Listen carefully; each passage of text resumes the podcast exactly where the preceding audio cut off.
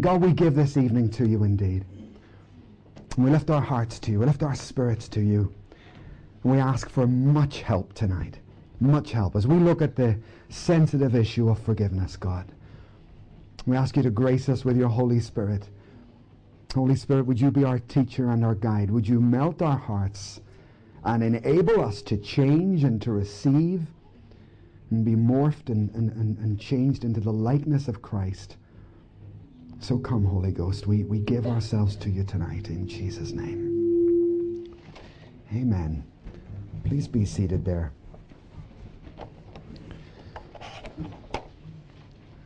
Some of you will remember a guy called Donley. Remember Donley? Donley was, was, was in our pastor's group for a little while, and one day I was, I was frightened that a certain individual would negatively affect the team, and I had to kind of warn them quite strictly and harshly about this person. And so I had to lay it on quite thick. And so I was saying, you know, stay away from them, don't go near them, do this, do that, they're dangerous people, blah, blah, blah. And after the meeting, Donley said, you know, could I have a word with you, Pastor Mike? I said, no problem. And I, I really appreciate this in him. I thought it was a very good trait. He took me aside and he said, I think there's unforgiveness in your heart towards that person. I thought, oh, I see. Thank you very much. And, and well done for being bold enough to, to pull me out and say, I think you've got a problem with that. Actually, I haven't. I haven't. I was just laying it on thick because I think the others won't listen to me if I don't give it to them that way. To be honest with you, folks, listen, I would not stay in this job if I hadn't coped with unforgiveness and couldn't do it. In fact, I think it's dangerous. I think it would be dangerous. I think you'd be playing games with God. You'll see why in a moment. Unforgiveness and forgiveness, of course, they're very, you know, important topics, but they're topics that again and again you find that people just don't know even the basics about how to forgive or the process of forgiveness. Look, You've all got brothers and sisters and mothers and fathers.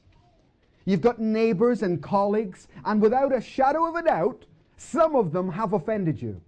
Right? Amen?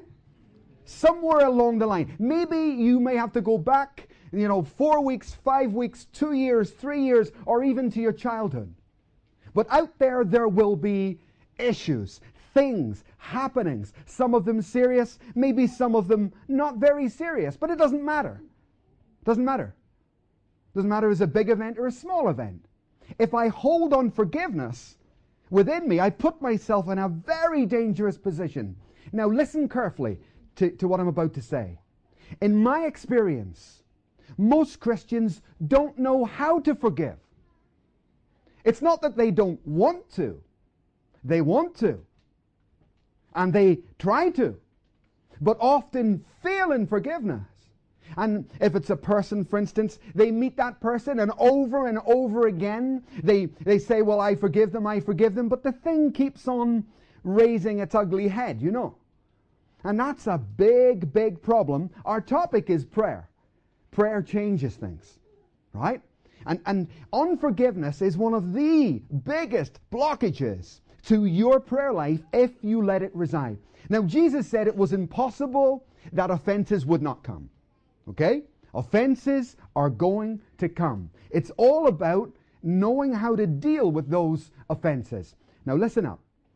There's three things Christians do, three possible ways out for you. So, someone says something about you. They lie about you, they offend you, they've done something on you. Three ways, really. You can retaliate, which you should not do because you're born again, right? Wrong. You shouldn't do that. Secondly, you can attempt to forgive and forget. And this is something I tried to do. Didn't work. Didn't work. I won't go into that tonight. But I didn't forgive and forget. I tried to forgive, but I couldn't forget. it's still there. It's still in my heart, still, because I had a problem with forgiveness in a certain situation. And try as I may, I couldn't get, get rid of it, you know? And the third way of dealing with forgiveness or, or, or unforgiveness or hurt is the most popular, and it's this Christians swallow it. They swallow it alive. It's buried alive, if you like. And we think by doing that, by just ignoring it, that the thing will go away. I wish it would, but it doesn't. When I was growing up, I come from a big family, nine children. And when I was growing up, my mum used to say about me, Oh, Michael, Michael never has a problem forgiving anyone. They're so good like that. And she would say that to me many times. And I remember hearing it, and it was true. Got no problem. And I was the youngest of nine. So, smack, smack. You know the story, right? Didn't bother me. I didn't hold it against my brothers or sisters. Not a problem. Just in my nature. And then I got saved. Whoa! What was a strength as a lost person became a weakness as a Christian. How on earth did that happen? What sort of a trick is that? I didn't expect that. But that's exactly what happened to me. That, you know, it, it, so easy before, and then when I got saved, the thing became such a burden to me. And of course, I was trying to get into ministry and enter ministry, and I understood the immense seriousness of this stuff. I can't walk around with unforgiveness in my heart. And so tonight's message kind of comes out of that. But I, as I said, I'm a praying person. And so for me to have unforgiveness is intolerable. It won't work. I can't have my prayers answered, right? I can't even dare enter the throne room of God if I'm trying to go in there with unforgiveness in my heart. That's absurd. That's crazy. So just to put forgiveness in a biblical context, and I think you'll probably be shocked by the end of the night, but turn to Ephesians to start with. Ephesians chapter 4. Take a look at this. Ephesians chapter 4 and verse 31 and 32. Just so it's nice and clear how God thinks of forgiveness. Ephesians chapter 4 and verses 31 and 32. This is talking to you. Get rid of all bitterness, all rage and anger, brawling and slander, along with every form of malice. Be kind and compassionate to one another forgiving each other just as Christ has forgiven you. And turn to Matthew's Gospel a moment. Matthew chapter 18.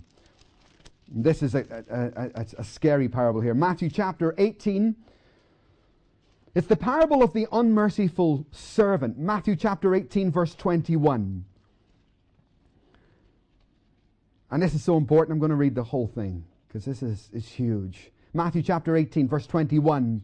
Then Peter came to Jesus and asked, Lord, how many times shall I forgive my brother when he sins against me? Up to seven times? Jesus answered, I tell you, not seven times, but seventy-seven times. In other words, infinitely. Therefore, the kingdom of heaven is like a king who wanted to settle his accounts with his servants. As he began the settlement, a man who owed him 10,000 talents was brought to him. Since he was not able to pay, the master ordered that he and his wife and his children and all that he had be sold to repay the debt. The servant fell on his knees before him. Be patient with me, he begged, and I will pay back everything. The servant's master took pity on him and cancelled the debt and let him go. But when the servant went out, he found one of his fellow servants who owed him a hundred denarii. He grabbed him and, be- and, and, and began to choke him. Pay what you owe me, he demanded. His fellow servant fell, fell on his knees and begged him, Be patient with me, and I will pay you back. But he refused. Instead, he went off and had the man thrown into prison until he could pay his debt. When the other servants saw what had happened, they were greatly distressed, and they told the master everything that had happened. Then the master called his servant in. You wicked servant, he said. I cancelled all that debt of yours because you begged me. Shouldn't you have had mercy on your fellow servant just as I had mercy on you?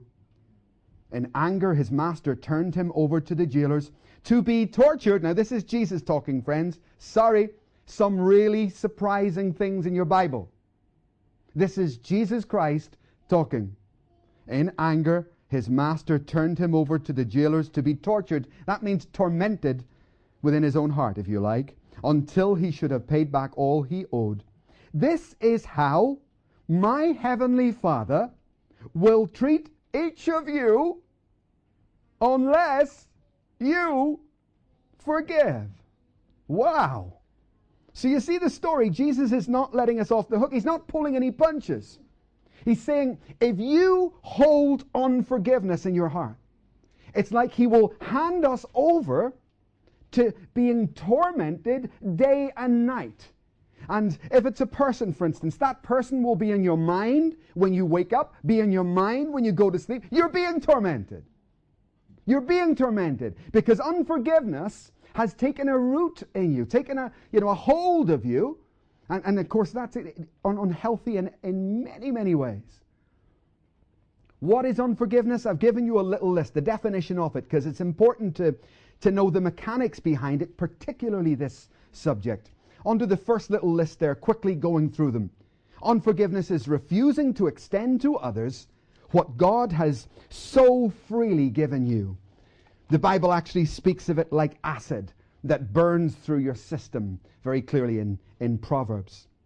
Unforgiveness is a choice, and this is an important thing for all of us to accept. I need to accept the fact that I can forgive no matter what anyone has done to me. You can forgive no matter what anyone has done, no matter how serious that offense was, no matter how often they sinned against you, you can still choose to forgive. And the typical thing that people will say, oh, well, you don't understand. You don't understand. You weren't there. In this situation, I can't forgive. No, sorry. There is no situation, I'm afraid. And you need to accept the fact that forgiveness is your choice and it's something that you must do and can do. Listen, please, folks. There are people who have suffered immeasurably more than you. Forgive me if I'm wrong, just in case. But there are people who have suffered hugely and still forgiven. I, uh, the list goes on forever. The AOG pastor in England, whose daughter was on the Lockerbie plane, and the BBC was there that night, and they couldn't find anyone to interview. They haven't even found his daughter's body yet and the BBC are looking for someone, and they stick a microphone in the father's face. What have you got to say? Your, your daughter was on the plane, and may God bless that man. He turned to the microphone. He hasn't even buried his child yet. Hallelujah. Maturity. He turns and he knows the BBC are broadcasting this all over the world. And what does he say? He says, I want to say to the people who blew up the plane that I forgive you. Jesus. Wow. That's like Job, you know. Job had the same heart, the same ability. Or Gordon Wilson, you know the guy in the Poppy Day bomb in Enniskillen in Northern Ireland? Same thing. His, his daughter was standing beside him, the bomb went off, he was standing unhurt, and the daughter, unfortunately, the blast just took her and blew her to smithereens. And Gordon Wilson went on TV and he said, She was the apple of my eye. She was all I lived for. She was my little girl. And I raised her. And they blew her to smithereens. And I forgive them. So now you start to get your little petty things into perspective, friend. Don't start saying that you can't forgive because I don't think we know what we say when we say that. Imagine what that sounds like to God in light of the fact of the things that He knows and what He sees around the world with people, you know, bringing themselves to forgive others of unspeakable crimes, torturous crimes to them, bereavement, etc., etc. Oh, you can forgive, all right. Because as many have shown you it's a choice. It's a choice that we all must make and can make. So just get a, get a grip on what unforgiveness is and forgiveness is. It's refusing to extend to other people what God has already given you. It, it burns like acid through our system, it says in Proverbs. It is a choice. And if you don't forgive, it, it, you're, you're putting pain upon yourself. Someone described unforgiveness like drinking poison and expecting the other person to die. I think that's a, a perfect way of putting it. That's exactly what it's like when we hold something in our heart. Number five, uh, you can't be what you want to be. Scripture is very clear. In terms of you fulfilling the will of God, the, the purpose of God, particularly for ministry or for married life, if you're going to hold on forgiveness, man, you're not ever going to become what you should have been. Because that will constantly block your path, constantly be a fly in the ointment, trouble in, in your home, marriage, work, or whatever. Of course, it's an act of gross pride because we're saying they offended me. Me. Right? So it's, it's pride at its very core, and it's an act of rebellion against God Himself. Look at Matthew chapter 6. We were looking at this this afternoon in Pastor Fred's group. And this, this will scare you. Please turn in this, to this in your Bible because this is something every Christian should see and know it's, it's unbelievable, this. It's, it's, it's scary stuff. Matthew chapter 6, the famous, and verse 9, the famous Our Father that we looked at this morning. This then is how you should pray, Jesus says. Our Father in heaven, hallowed be your name. Your kingdom come, your will be done on earth as it is in heaven. Give us this day our daily bread. Forgive us our debts. There's our sin going. As we also forgive our debtors, there's our unforgiveness in operation. And lead us not into temptation. There's the strength of the Christian life. Deliver us from the evil one. There's your freedom. For yours is the kingdom, the power, and the glory forever and ever. Amen. And look at verse 14.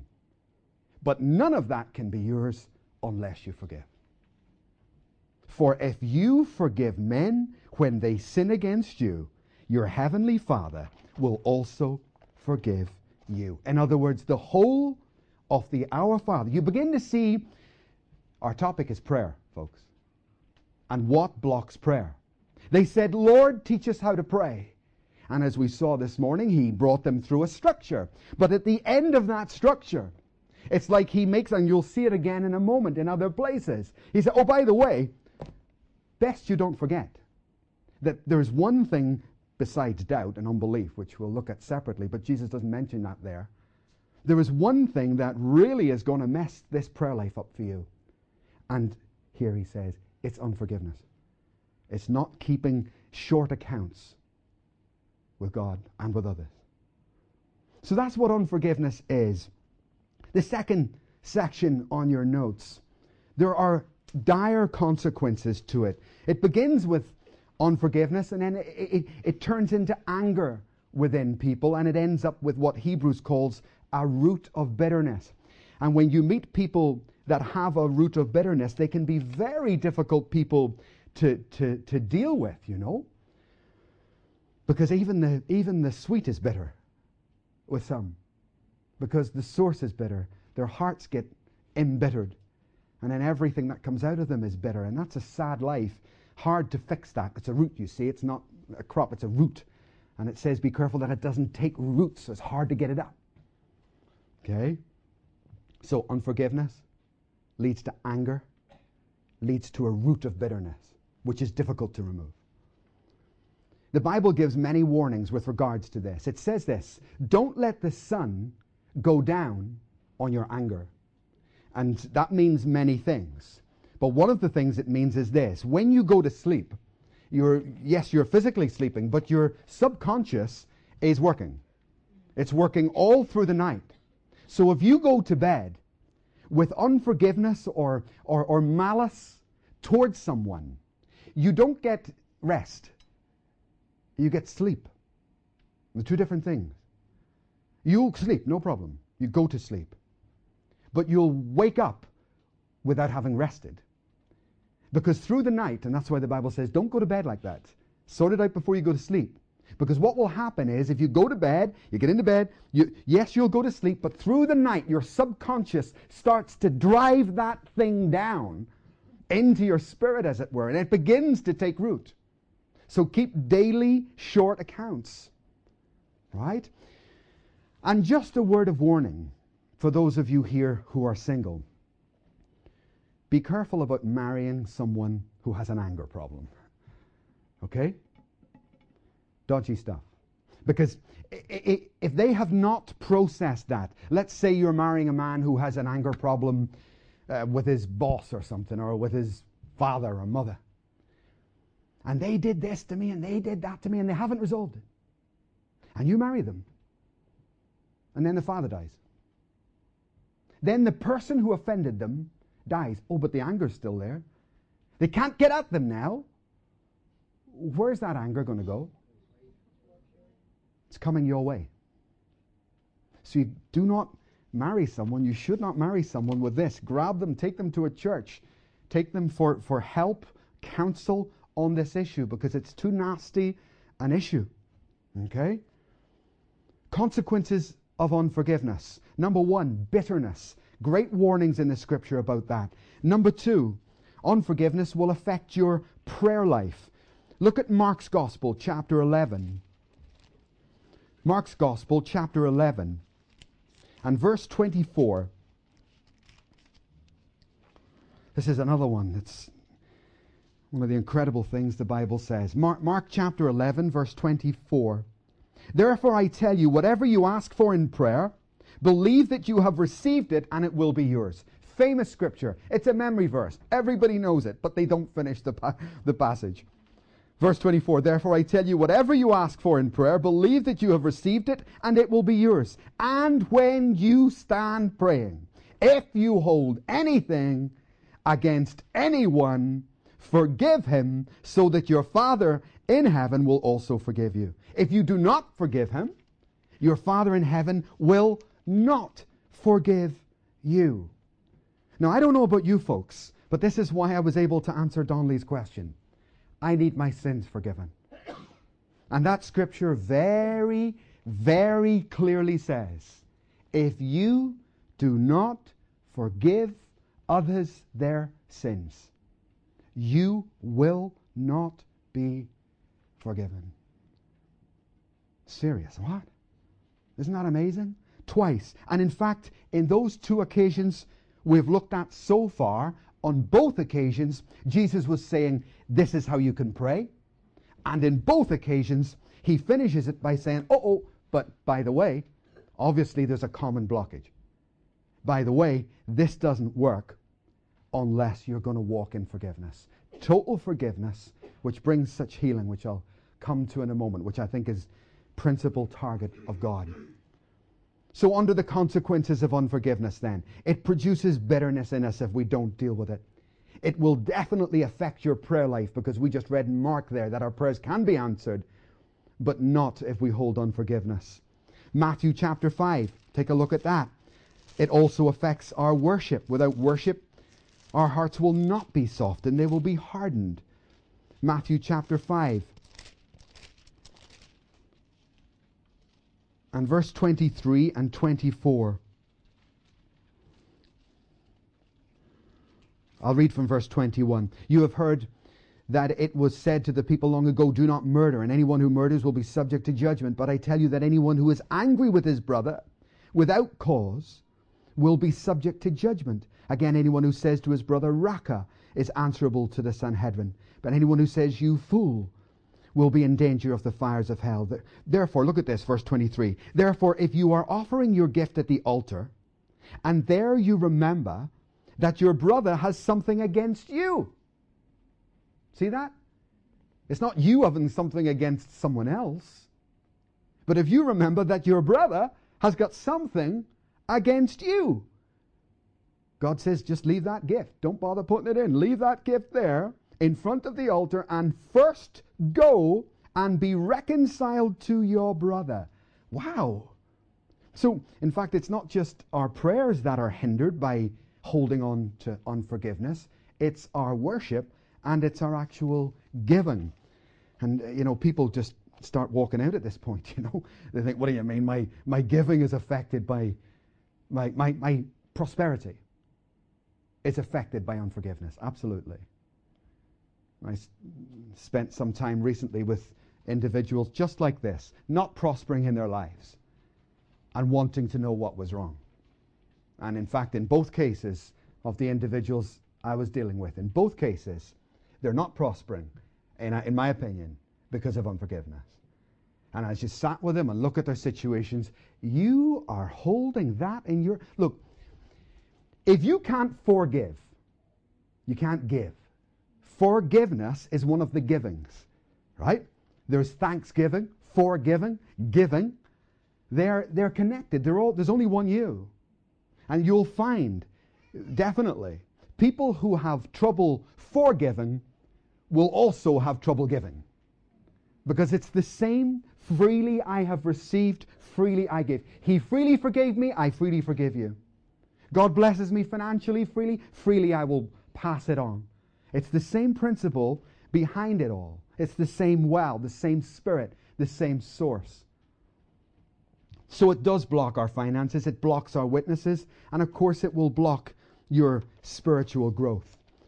Number seven under that, uh, affecting your physical health, is, is a real problematic one. I won't go into them tonight. You can study them at home, but it says that it rots your bones. Unforgiveness, anger, holding it in your body, it will make you sick. Proverbs chapter 14, Proverbs chapter 16, Proverbs chapter 17 all warn us that you will, you know, certain sicknesses will start to build up in your bones, in your body, through holding on to bitternesses towards people. And of course, number eight, it, it will affect your relationships in life. You can't have unforgiveness going on within a marriage, folks. You cannot go on like that. Strife is a dreadful thing, a terrible thing, horrible thing to have to live with. And don't let that become your pattern or your norm, but keep short accounts. I, I said something quickly to Jeanette just two days ago, just carelessly, and it was too, too nasty or short a comment.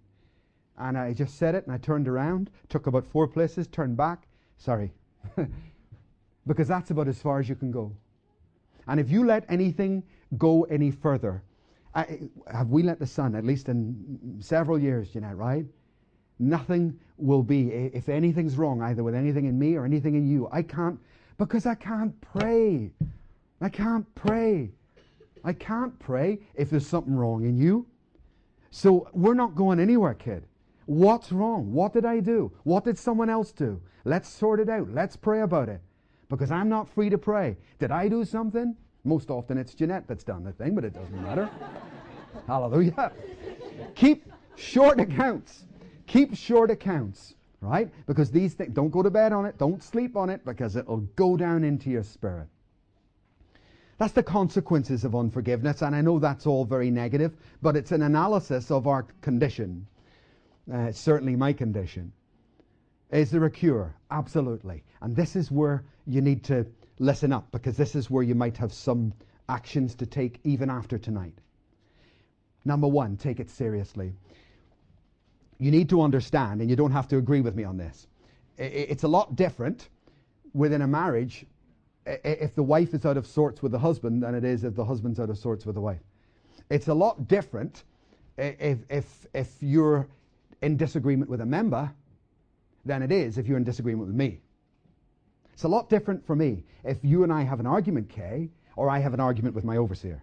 Believe me, there's one massive difference. There's a, there's a huge difference in God. So you need to take it seriously. Wives, submit to your husbands.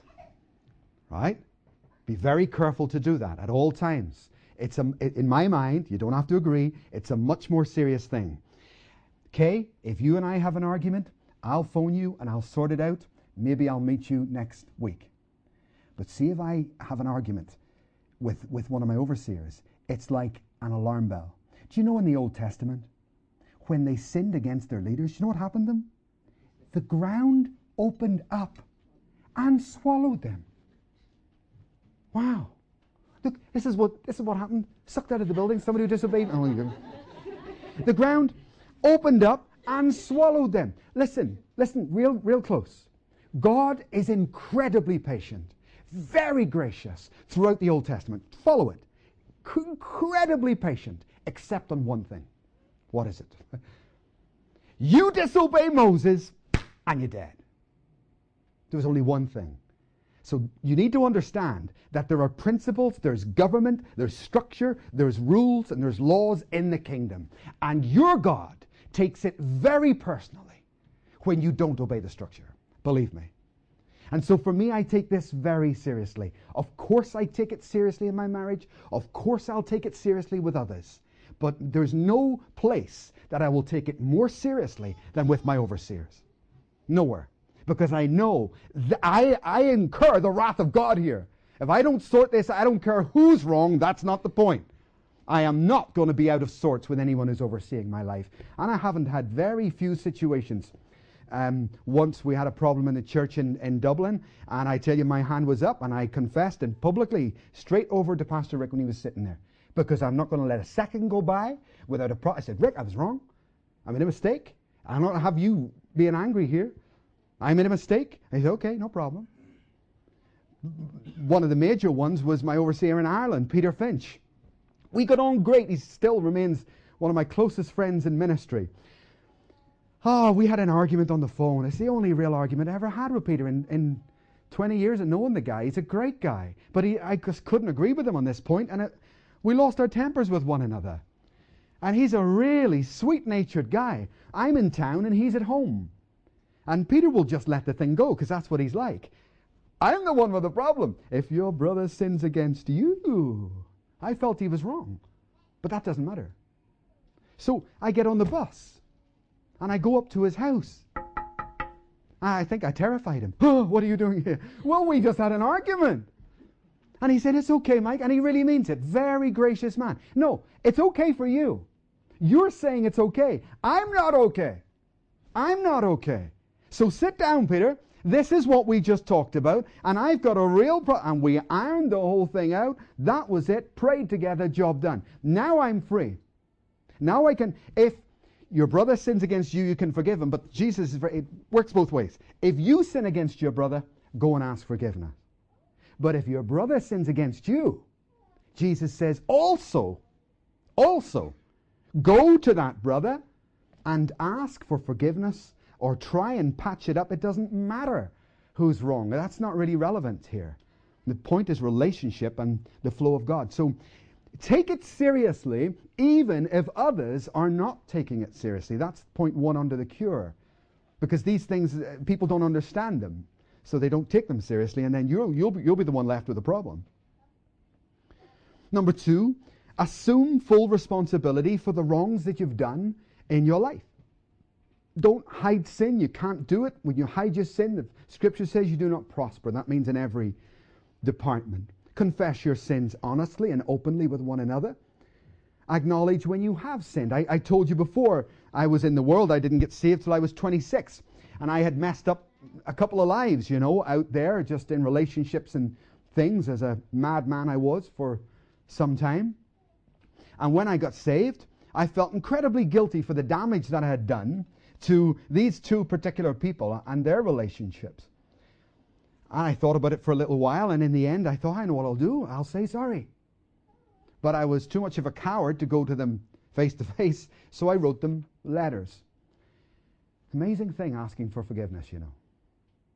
And I wrote these two people Dear Bleep, Dear Bleep. I knew where they lived. I really messed you up. And I got saved now. I'm a Christian. Don't laugh. I'm a Christian. And that puts responsibilities on me. And at this point, I want to tell you that I am sorry for what I did. And I want to ask you for your forgiveness. And after dark, I sneaked over to both of their homes and popped those letters in. What a coward. Do you know what? Both of those people came to see me. If I had met that guy on the street, he probably would have punched me in the face before the letter. Both of them came to see me. And I remember the guy walking in.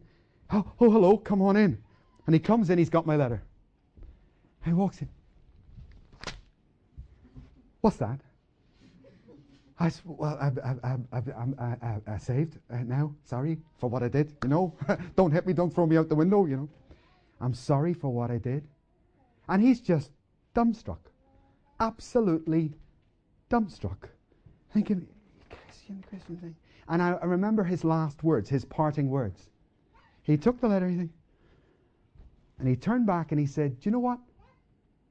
Maybe there is a God. Maybe there is a God. That you would say, Sorry. Maybe there is a God. And I guess he was thinking, only God could make you do that, Paul. But what the healing. See what unforgiveness can leave? and the damage that it can do. And I was shocked by that. And you suddenly see the great wisdom in God, the benefits by obeying God when someone has offended you, trying to patch it up, or the other way around, when you have offended someone, trying to put that right, and the great good that can come out of it. So acknowledge it. If you have sinned, acknowledge it. Number five, lay down any anger you may have within yourself. Ask for forgiveness if you need to ask for forgiveness.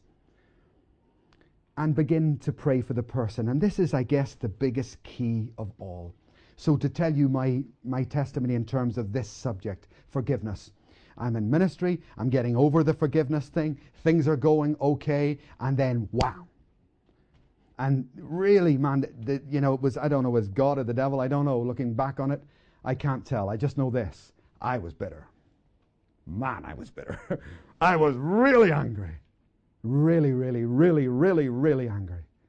As I say, what was a strength as an unbeliever became a weakness as a believer. And I know I can't hold it, so I try everything. These two people, two pastors, really cut me to shreds, and I was furious at them.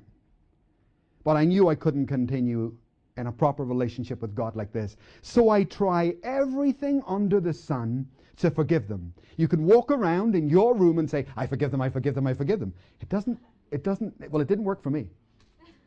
Okay? There was still something there. I'm not talking about hurt. I'll come to that in a minute. There was still a residue there. And I even, it's the only issue in my life I've ever sought counsel for. I went and got a guy, pastor friend, and I said, Look, what do you do? What do you do with forgiveness? These guys have really hurt me. I don't want it. I want to forgive them. I just can't seem to be able to. It's still in me. What am I doing wrong? I don't get it. And you know, he couldn't help me actually.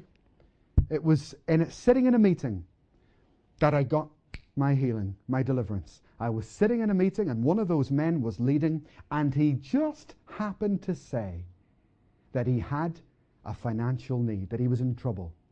And when he said that, of course, love your enemies. Love your enemies. Do good to those who despitefully use you, and that will set. That's what I didn't do. I didn't do him good. I was out of that place to a cash point, got cash, went back. I called a mutual friend and I said, You give that to him and don't tell him it was me. Give it to him. And all I can say to you folks is when I handed that money over, it was like goodness. Goodness came into me, healing came into me. I was the one with the bitterness in me, not him. He's free. I'm the one carrying the unforgiveness. But I had never, as much as I wanted to forgive with my words, I had failed to obey the most basic principle of Scripture when they offend you. Do them good. That's, that's the guidance. When someone hurts you, when your enemies rally again, do them good. Love them. Bless them. And that's how you stay free of it, and it actually delivers you and, and, and liberates you off that venom or bitterness or anger or resentment. And I believe vast majority of the Christian church don't do that. They swallow it alive and it remains within them, making them sick, messing up relationships in the long term. When we spoke about this subject on the radio four months ago, or five months ago. We had more phone calls on this subject than any other subject by people saying, prior to that, it was divorce. That was the number one phone calls we used to get. But when this subject came up, people were ringing them. Nobody ever told me that. I didn't know that. I didn't know that. What did you do? Is that what I've got to do? Yes, that's what you have got to do. That's what you've got to do. But they offended me. You don't understand. Now, don't say that. We can all play that game.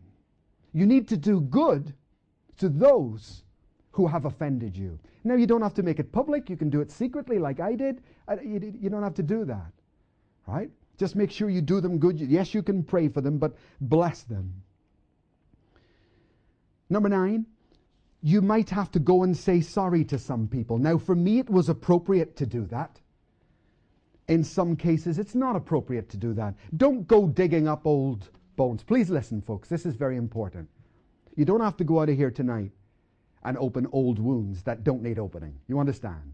If something's long gone and it's over, you can do more harm than good in some circumstances. And I'm trusting you to have the wisdom to know where you need to intervene and where you don't. Don't go and dump on someone, right?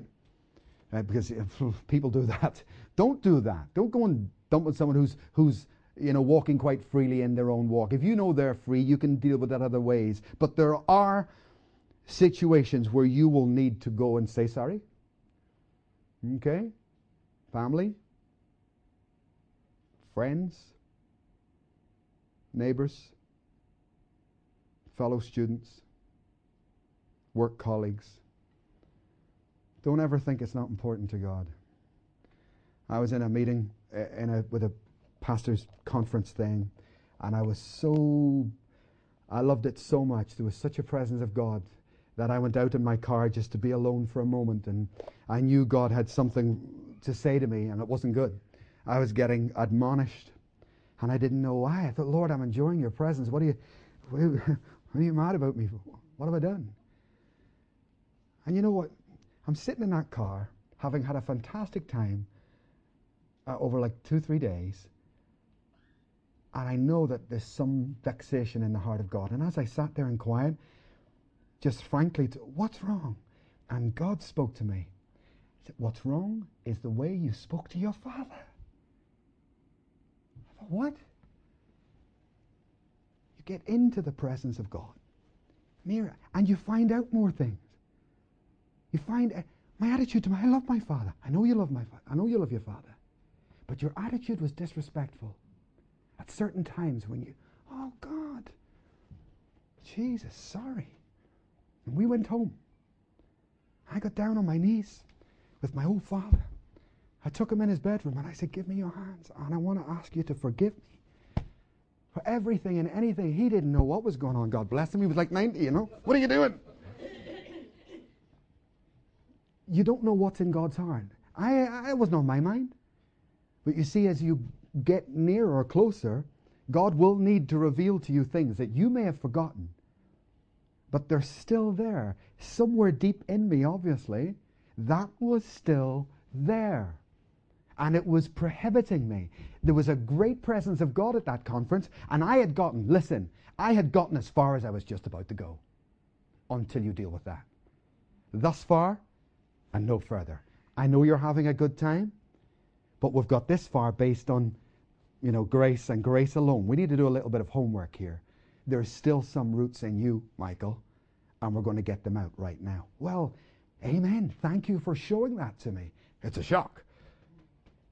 It's a shock. I never would have dreamt that that was an issue to you, God. But if that's an issue to you, we'll sort it out rapid so that we can continue. At the bottom, we're going to have communion in just a moment. Sue, could you at the bottom of the page is how we wrap this thing up and, and, and make it relate to prayer. Remember, the conclusion is you need to tonight forgive yourself. And some people find that incredibly difficult. Some people don't find it difficult at all. But a person who doesn't forgive themselves for things they've done in their lives are going to struggle with self condemnation. And therefore, you can't pray. It's in 1 John, right? If our hearts condemn us. We have no confidence before God. But if your hearts do not condemn you, you will have confidence in prayer. So you need to forgive yourself first and foremost. That's where, forget about others a minute. Okay? Look at me. Forget about others. I want you to forgive yourself. God is, if you're repenting for everything you've ever done wrong, then God will happily and freely give you forgiveness. That's the nature of God. God's business is forgiveness. That's the business He's in. Forgiving the sins of people like you. That's His business. Right? Your sins don't shock God. You don't shock God. There's nothing you've ever done that is new. These sins are common to men, common to the human race. You're not no freak. You're an ordinary person. And you mustn't let the devil play games with you. You forgive yourself because God affords you that forgiveness. He gives you that forgiveness. Freely receive it. You must repent, of course. Without repentance, there is no forgiveness. You must repent fully and then forgive yourself. Why do we say that? Listen, if you don't forgive yourself, you don't stand a chance with others. You're not going to have it. If you haven't got it, you can't give it. Jesus said, My peace, I get. Who had the peace? Jesus has the peace, so he can give the peace. My peace, I give you. He has it, so he can give it. And you need to receive the forgiveness, the full forgiveness of God, and then you will have that. And you'll become sweet water and be able to give that to others. Now, I've put forgive yourself, forgive God, and forgive others. I hope you understand what I mean by forgiving God, as if God's done something wrong, right? No. What I mean by that is, is many people walk through their lives with judge, judging God for things that happened, this happened, that happened, and they end up with a fist in the air that is not acceptable, of course. It's totally wrong. Uh, what I mean is vindicate God. That's what I mean. Vindicate God in your own heart for everything in your life. He is not guilty. Amen. He is not guilty. So don't blame God for things the devil's done or you have done or mankind has done and you have suffered because of it. Forgive yourself. Maybe vindicate God would be a better way of putting it. And then you can turn to others and you will actually have it to give. There's one other thing before we have communion I want to say, and it's this. If I break your arm, okay, you're getting a hard time tonight, aren't you? If I break your arm, right, your arm's broken. And you could come up and say to me, I forgive you. Praise the Lord. Okay, but his arm's still broken. He still has pain. He still he has forgiven me, no problem. But he's, there, there are consequences of the action. And when you forgive someone, one of the if someone has really hurt you, really offended you, but you have fully and properly forgiven them. Listen, folks, the hurt can still remain. Okay? Don't confuse hurt with unforgiveness. They're two different things, right? It's just that you're not holding that person to account for anything they have done.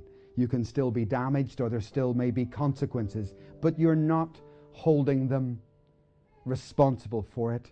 You're letting them go. Hurt and unforgiveness are different. And many people get stuck thinking, oh, I haven't forgiven. And you could well have forgiven. And it's just the consequences of it. I think forgiveness, uh, uh, communion, is probably the best place for us to go tonight. As we begin a few weeks of just looking at prayer, it's a good way to start by cleansing our hearts, reminding ourselves of the power of the blood of Jesus to wash you clean make you presentable, acceptable to God. Just invite the ushers to pass this out.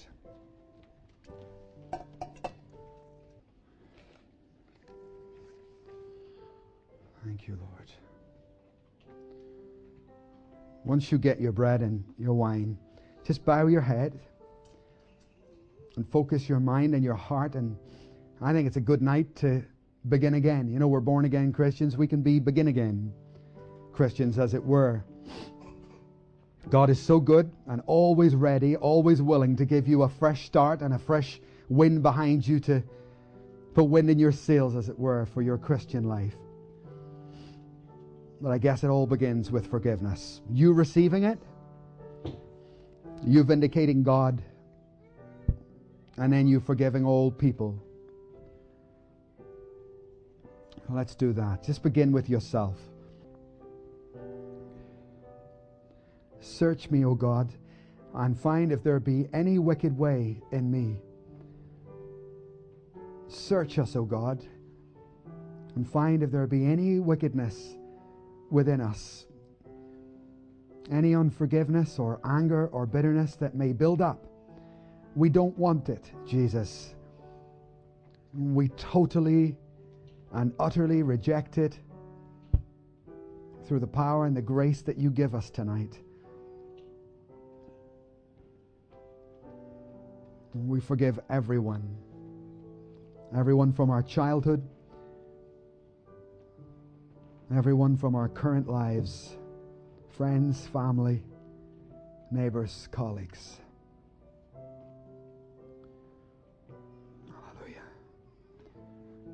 God, we vindicate you.